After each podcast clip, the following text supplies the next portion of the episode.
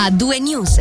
In primo piano la notizia regionale che oggi fa più clamore. Boas Erec non è più il rettore dell'Università della Svizzera italiana. A comunicarlo ufficialmente è stata proprio l'USI, parlando senza entrare nel merito di divergenze vedute sulla gestione amministrativa. Ad interim sarà il professor Lorenzo Cantoni ad assumere la carica di prorettore vicario. Secondo chi presiede il consiglio di fondazione dell'USI, Monica Duca Widmer, la notizia non deve stabilizz- de- stabilizzare quest'ultima nell'intervista di Angelo Chiallo ha sottolineato come si sia trattato di una scelta presa di comune accordo. È successo che di comune accordo con il rettore abbiamo pensato che il suo percorso di rettore finirà dopo il DIAS. Al DIAS avremo modo di ringraziarlo per tutto quello che ha fatto perché ci lascia un'università che è cresciuta, è cresciuta dal lato accademico, dal numero di studenti e di questo gliene siamo molto grati.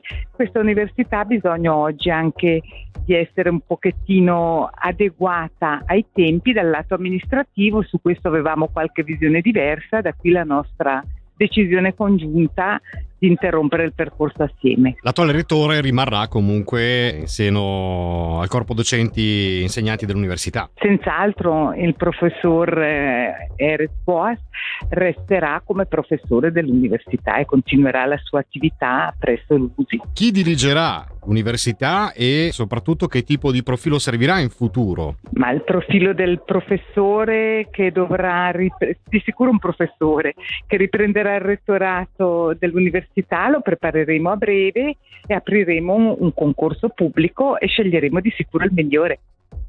Per la giudiziaria, la Corte delle Assise Criminali di Lugano ha condannato a quattro anni di carcere e all'espulsione dalla Svizzera per sette anni l'avvocato italiano residente in Ticino a processo da ieri per malversazioni per circa un milione di franchi. A riportarlo è la RSI. A carico dell'imputato, lo ricordiamo, una lunga lista di reati, tra cui ripetuta appropriazione indebita, truffa aggravata e truffa per mestiere ai danni di più compagnie assicurative. Ci spostiamo a Locarno. Il rosso alla fine del 2021 è di 5 milioni e 400 mila franchi, 3 milioni in più rispetto al preventivo. A comunicarlo oggi è stato il municipio, sottolineando come l'effetto della pandemia sia ancora presente, ma in maniera meno incisiva di quanto previsto. A pesare tra le altre voci di spesa è l'ammortamento dell'autosilo Largo Zorzi. In ogni caso, l'esecutivo ha fatto sapere che l'intenzione è di mantenere il moltiplicatore d'imposta al 90%.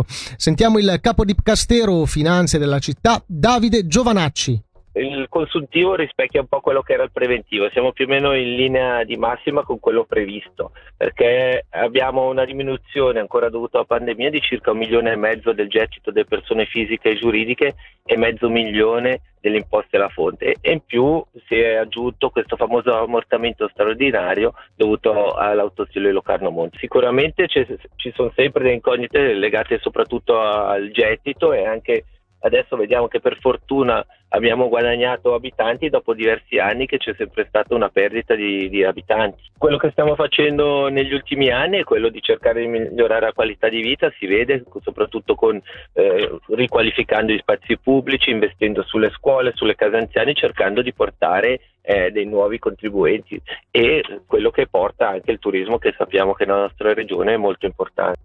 Parliamo ora di sostenibilità. Oggi infatti è la giornata mondiale della terra e noi tutti dovremmo dedicarle cura. Per rimanere in tema per venerdì prossimo la città di Lugano ha organizzato un evento che darà il via a un'iniziativa di promozione del commercio e del consumo equo.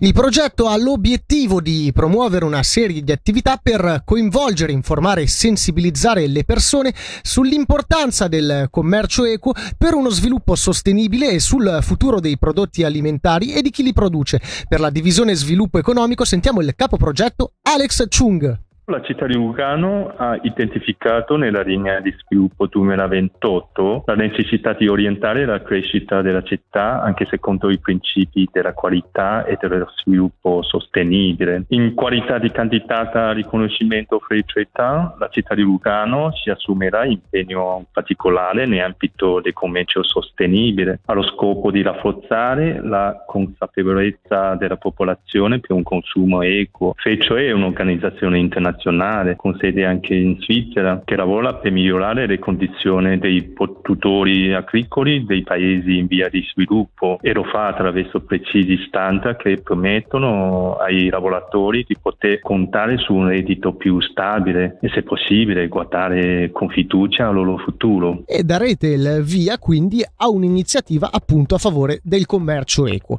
In cosa consiste questa iniziativa? Il processo di ottenimento della certificazione coinvolgerà aziende, ristoranti e bar locali, nonché scuole e istituzioni comunali, con lo scopo di utilizzare e consumare prodotti come frutta a prodotti derivanti da cacao, da caffè ai abbigliamenti di cotone e quindi rendere il commercio più sostenibile a vantaggio di coloro che vivono nelle zone molto meno sviluppate. Non dimentichiamo che proprio oggi si festeggia la giornata mondiale della terra. Noi esseri umani abbiamo obbligo di occuparsi della terra e condividere le risorse in maniera equa. Venendo quindi all'evento che si terrà il prossimo 29 aprile, cosa è stato organizzato? Per lanciare questo progetto e sensibilizzare i cittadini su questo tema, un gruppo di lavoro composto da enti come la città di Lugano e Bottega di Monto, Fondazione Diamante, Associazione Campo Sur e Massapa Caffè. Il gruppo ha organizzato una proiezione pubblica gratuita del documentario Farmers prodotto da Fairtrade International. Il film racconta l'impegno di una protagonista Ponish, una contadina indonesiana che vive in una comunità a bivio tra la rottura delle tradizioni e il mantenimento di un'eredità. La proiezione si svolgerà alle 19.30 a Cinema Iride e seguirà una discussione su imprenditorialità ecosostenibile con alcuni esperti. Poi ci sarà anche un buffet preparato dai produttori certificati a commercio eco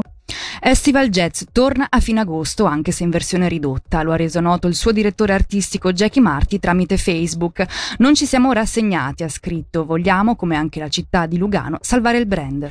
In attesa di tempi migliori, magari già nel 2023, ha precisato Marti, faremo una grande serata di Estival nell'ambito della manifestazione Blues to Bop. Sentiamo allora Jackie Marti ai nostri microfoni. Purtroppo l'abbiamo annunciato a causa soprattutto della mancanza di sponsor in questo momento difficile, non ci è possibile organizzare l'Estival così come lo conoscono tutti, le tre serate di luglio, in piazza gratuito, però non abbiamo voluto gettare la spugna. Quindi con la città di Lugano abbiamo pensato che dobbiamo a tutti i costi salvarlo in attesa di tempi migliori che magari arriveranno, siamo già in contatto, stiamo cercando nuovi sponsor. Abbiamo deciso di fare una grande serata, una grande serata durante il Blues to Bop che ci ospita, visto che è organizzato dalla città di Lugano, sabato 27 agosto. Quindi ci sarà il Blues to Bop per, per parecchi giorni nelle varie piazze, però il palco principale di Piazza della Riforma sarà di Estival sabato sera e faremo una serata diciamo nella miglior tradizione di Estival con nomi grossi. Diciamo che possiamo dare l'appuntamento per sabato 27 agosto e dicendo che ci sarà un programma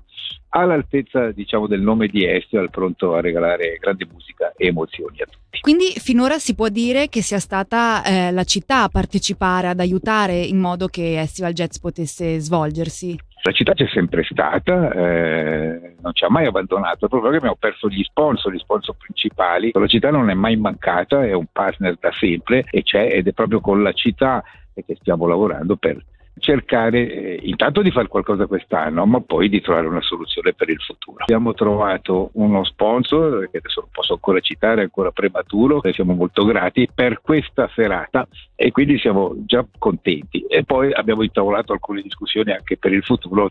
C'è dell'interesse, eh, però insomma non sono cose che si risolvono in una o due settimane. Diciamo ci siamo dati un po' una deadline ottobre 2022 dovremmo sapere le cose un po' in modo un po' più chiaro e poter prendere una decisione insieme alla città di Lugano per il futuro. Andiamo ora in Verzasca, il villaggio di, Gori- di Coripo torna ad animarsi con l'apertura dopo due anni di chiusura dell'unica osteria del villaggio. Completamente rinnovata e ampliata, l'osteria fungerà anche da reception per il futuro albergo diffuso, le cui camere sono state allestite in alcuni degli antichi e rustici di Corippo debitamente rinnovati. L'apertura ufficiale dell'albergo, fa sapere la Fondazione Corippo 1975, promotrice del progetto, è prevista per giugno, ma sin d'ora ancora è possibile prenotare tramite il sito www.coripoalbergodiffuso.ch.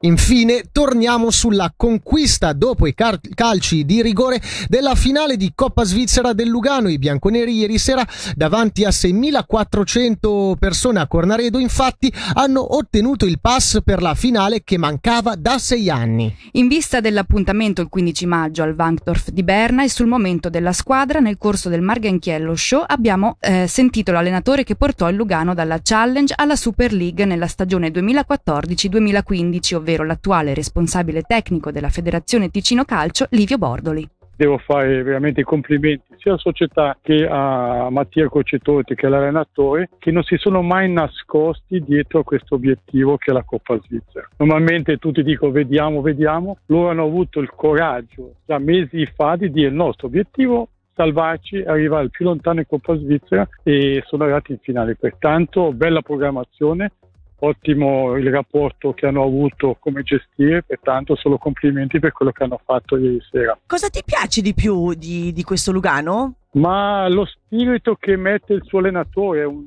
è un genuino, è un passionale, è migliorato perché si è controllato in panchina, a parte ieri a un certo punto ha dato un po' fuori per un rigore, per un gol non dato, però quello che mettono si vede proprio che c'è la mano dell'allenatore quella, quella passione che lui trasmette ai, ai ragazzi si vede poi sul campo tutto questo suo ben volere che, che, ha verso questi ragazzi. Eh, ieri sera abbiamo visto Cornaredo stracolmo finalmente eh, rispetto al, al, Lugano che hai vissuto tu, al pubblico che c'era lì, eh, è cambiata un po' la situazione? O... No, non è cambiata niente perché quell'anno che abbiamo fatto la promozione col Servette avevamo già 5-6 mila. Voi l'avete visto, voi la vedete da questa parte, io la vedo che è triste, è triste che lo stadio si riempie solo su una semifinale di Coppa solo perché i biglietti sono più bassi, l'hanno fatta a 10-5 franchi.